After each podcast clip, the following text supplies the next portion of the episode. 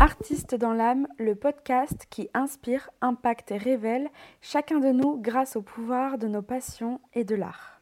Chanter, faire rire, danser, écrire, jouer sur scène, réaliser un film, peindre, sculpter.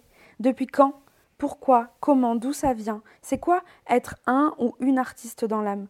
Je m'appelle Lucille et je suis passionnée depuis toujours par l'art. Je pars à la rencontre de ceux qui se sentent artistes dans l'âme, qui l'assument et le partagent déjà, ou bien de ceux qui n'attendent que ça, l'incarner et le diffuser. Artiste dans l'âme, c'est le rendez-vous qui inspire et replace le bien-être, l'ambition et la passion de chacun au cœur de la réflexion. Bonjour à tous et bienvenue dans ce nouveau podcast avec Émilie Belbaraka, professeure de danse, qui vient nous parler de son parcours, de ses apprentissages, de son goût pour la transmission auprès des élèves. On parle aussi de jalousie, du regard des autres, de savoir prendre sa place, de se faire confiance et d'aller au bout de son rêve ou du moins de ce qui nous tient à cœur. Je suis ravie d'avoir accueilli Émilie, qui est ma prof de danse depuis maintenant plus de 15 ans et qui a participé aussi à la construction de ce projet. Donc euh, merci beaucoup Émilie pour tout ce que tu as pu m'apporter et euh, tout ce que tu as partagé dans ce podcast et je vous souhaite une bonne écoute. Bonjour Émilie, merci d'avoir accepté euh, l'invitation pour venir dans le podcast. Avec plaisir. Alors raconte-moi qui tu étais quand tu étais petite, quand tu étais enfant? Donc déjà fille unique, c'est important de le dire. Donc assez solitaire et euh, pas forcément euh, à l'aise euh, à l'école, plutôt bien dans ma famille et complètement à ma place à la danse. Alors la danse, c'est de ça qu'on va parler aujourd'hui. tu as commencé à quel âge? J'ai commencé à l'âge de 6 ans. ma mère m'a ramenée avec une copine. je me revois comme si c'était hier et je revois où je suis dans la salle, comment je suis habillée. Donc avec mon cycliste rouge, poivre blanc et mon t-shirt rouge. Et je revois les mouvements que je fais. Alors après, euh, il y a un trou, il y a plein de choses que je me rappelle plus. Hein. Je ne vais pas dire que je me rappelle de chaque seconde, mais ce moment-là, euh, il est dans ma tête comme si c'était hier. Et tu te souviens de ce que tu ressentais vraiment à ce moment-là, cette première fois?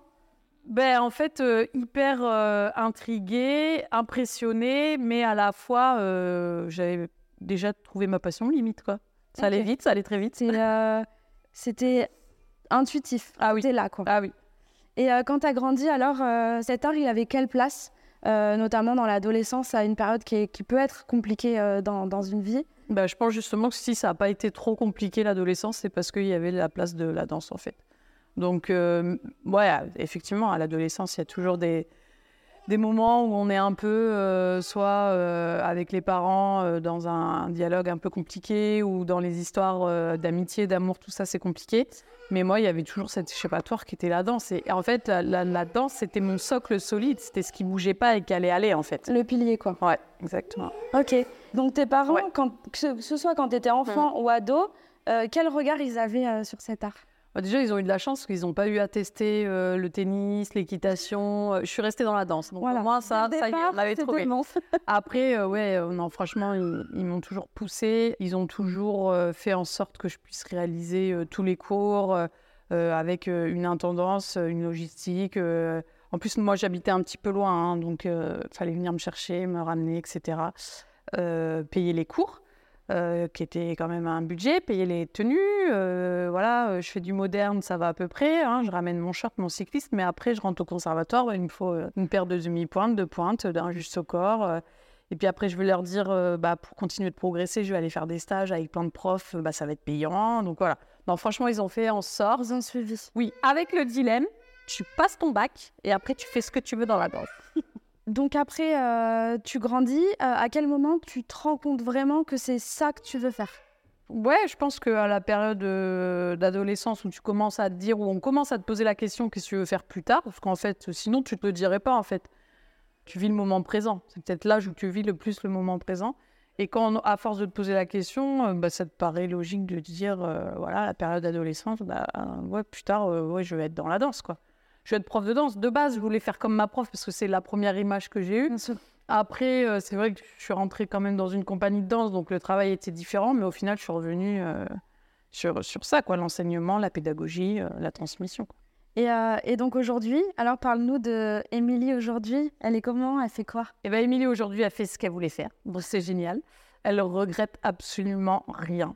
Je n'ai aucun regret. J'ai pris les bonnes décisions au bon moment. J'ai pu euh, adapter avec le temps aussi euh, des choix professionnels en fonction de la famille que j'ai aussi construite avec les enfants. Et voilà, j'ai euh, aujourd'hui toujours un métier où je m'épanouis parce que de base, bah, c'était une passion. Quoi. Voilà, donc je viens jamais. je suis même capable de venir malade à mon travail, en fait, c'est pas gênant. Parce, que, parce que la diff, c'est que, c'est que tu fais ce que t'aimes. Bah, c'est ça. Et donc aujourd'hui, là, donc tu nous as dit ce que la danse t'a apporté quand tu étais plus jeune. Qu'est-ce qu'elle t'apporte aujourd'hui? Puisque c'est différent, tu plus élève, mais tu es professeur. Qu'est-ce que ça t'apporte aujourd'hui euh? Ça m'apporte toujours cette même thérapie, en fait. Le moment où euh, tu rentres en action, c'est-à-dire le moment où tu es dans ton cours, le moment où tu es dans ta danse, le moment où, où tu rentres dans ta salle, tu mets tout entre parenthèses. Et du coup, tu mets une pause dans ta vie qui fait du bien. Et quand tu ressors, tu reprends le cours de ta vie, mais tu as eu l'impression d'avoir euh, d'avoir tout oublié, en fait. quoi. Et, euh, et donc ça, ce, ce moment-là où tu deviens prof de danse, est-ce que euh, tu peux nous expliquer ce moment de transition-là? Parce que bah, je...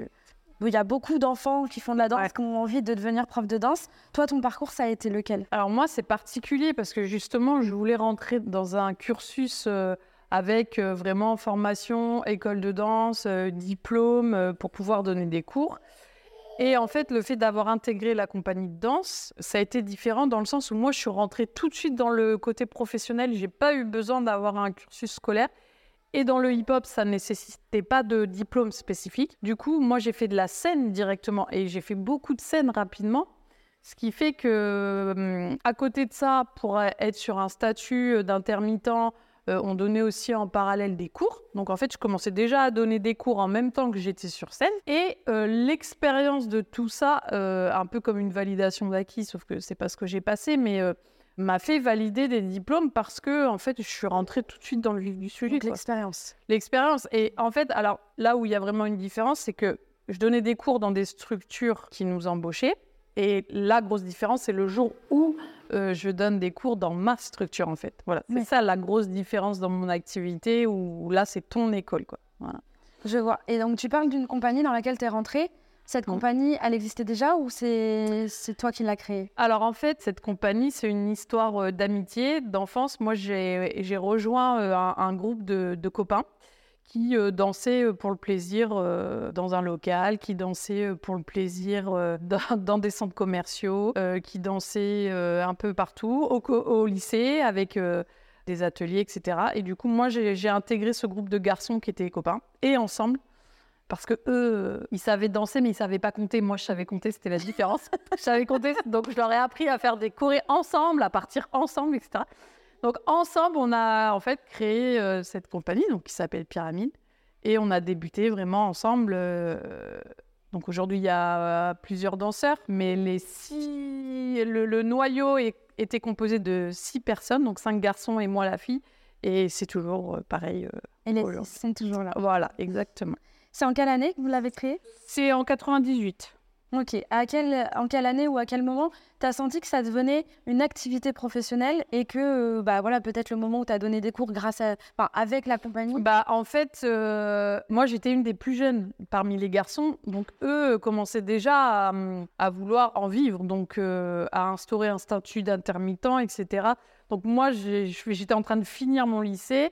Et rapidement, vu qu'eux avaient déjà enclenché ça, j'avais compris que moi aussi j'allais pouvoir en vivre. Et, T'as suivi, en fait, t'as suivi le monde. ouais, et t'as emmené euh, dans un... Ouais, parce que c'est vrai que eux, euh, le plus vieux, par exemple, était déjà sorti du cursus scolaire, donc lui, il, fallait tout de suite qu'il euh, puisse, voilà, budgétiser sa passion. et moi, après, j'ai fini le deal avec mes parents, j'ai eu mon bac, et après, voilà, j'ai pu tout de suite... moi, j'ai pas eu de temps mort. Hein. À l'âge de 18 ans, ça y est, je, je vivais de la danse, quoi. Ouais. Et alors, dans tout ça, ou peut-être même après, euh, quel a été ton plus grand défi? Est-ce qu'il y, a vraiment un moment où tu t'es dit, tu t'es posé des questions, euh, peut-être même sur ce que tu voulais vraiment faire ou pas? Un défi, par exemple, c'est de d'arriver quand même à tenir euh, dans un groupe de garçons, mm. parce que j'étais la seule fille.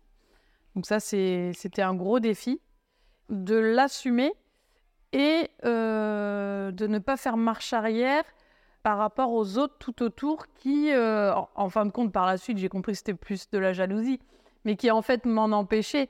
Mais euh, voilà, ça, ça a été le, plus gros, Et comment, défi. Comment tu as pu y faire face? Parce que j'imagine que là, dans les personnes qui nous écoutent, il y a beaucoup de personnes qui peuvent euh, avoir de la jalousie autour d'eux ou des choses. C'est des choses qui sont compliquées. Si toi, tu avais des conseils à donner, c'est quoi? Qu'est-ce que qu'est-ce que tu as fait? Ou même avec du recul? Ouais, c'est en fait d'écouter ce que j'avais vraiment envie. En fait, c'est pas d'écouter les autres, quitte à, hum, à un moment de me retrouver presque toute seule, hein, clairement, hein. euh, dans justement les amitiés, dans euh, à l'école, tout ça. Euh, mais en fait, le bonheur était tel au moment où j'étais dans ma passion, dans ma danse, que je m'en foutais qu'à côté, ça matche pas quoi. Donc toujours se connecter euh, du coup à, ce qu'on aime et tout ce qui nous fait vibrer nous à l'intérieur. Quoi. exactement. Et ta plus grande motivation, c'était laquelle? Bah avec le temps, ce qui m'a motivée, c'est que euh, tu as une première partie de ta vie où euh, tu es un peu égoïste, tu, t'aimes la danse parce qu'elle t'apporte, parce que tu es bien dedans, parce que tu as de la reconnaissance dedans, etc. Et dans un, un deuxième temps, tu te rends compte que toi, en fait, tu apportes avec la danse aux autres. Et les autres t'en sont reconnaissants. Et euh, voilà, tu as, un retour aussi. C'est ça qui est différent. Et ce retour, il, a fait la différence dans le fait de OK, je veux faire ça pour toujours, en fait. Ah oui, oui.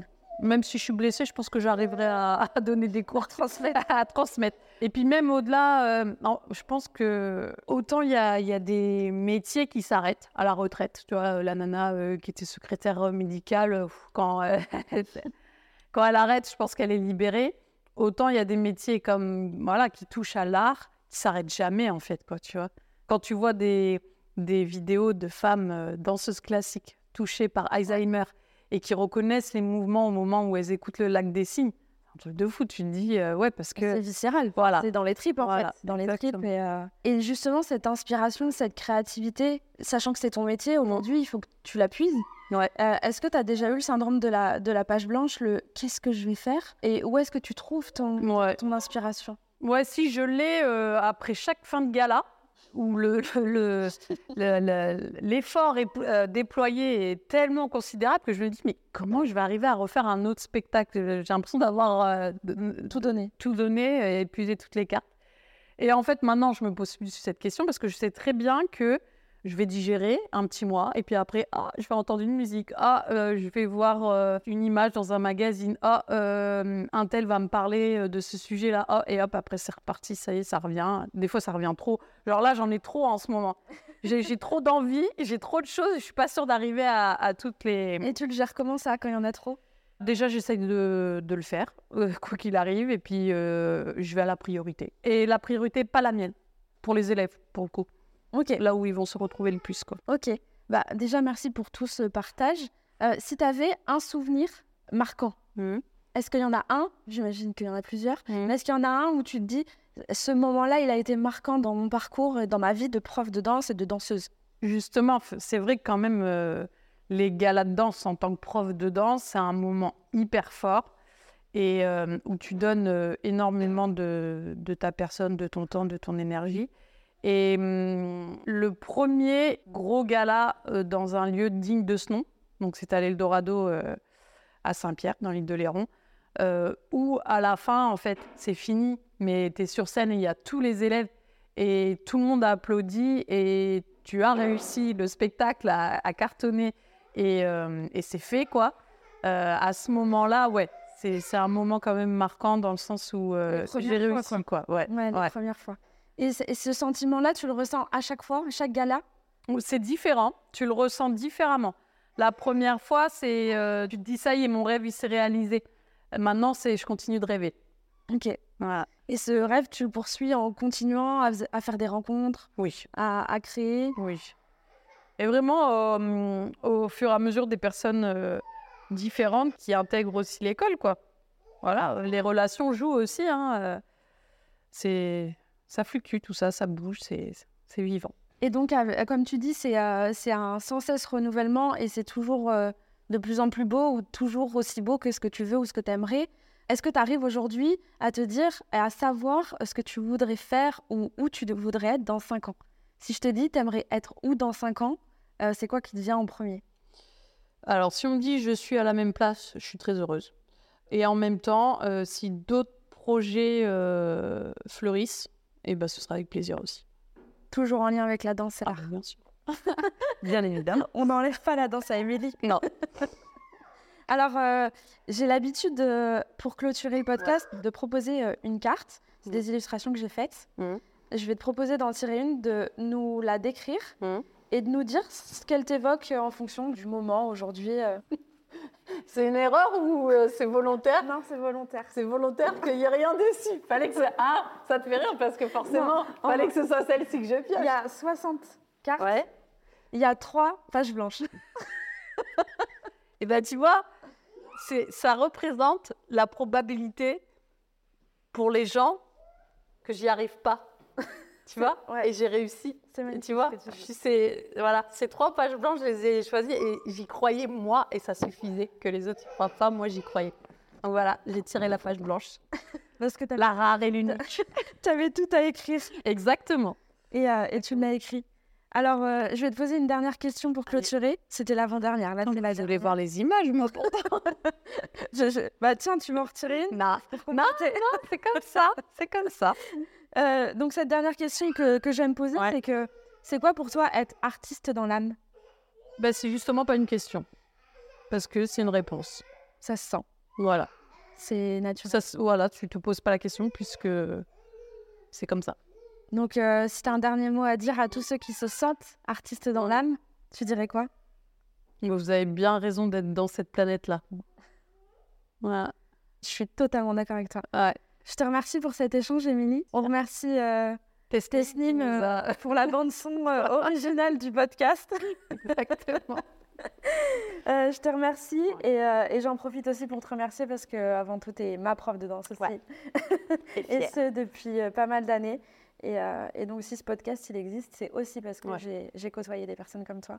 Donc, j'en profite pour te remercier aussi. Et eh ben avec plaisir. à bientôt. à bientôt.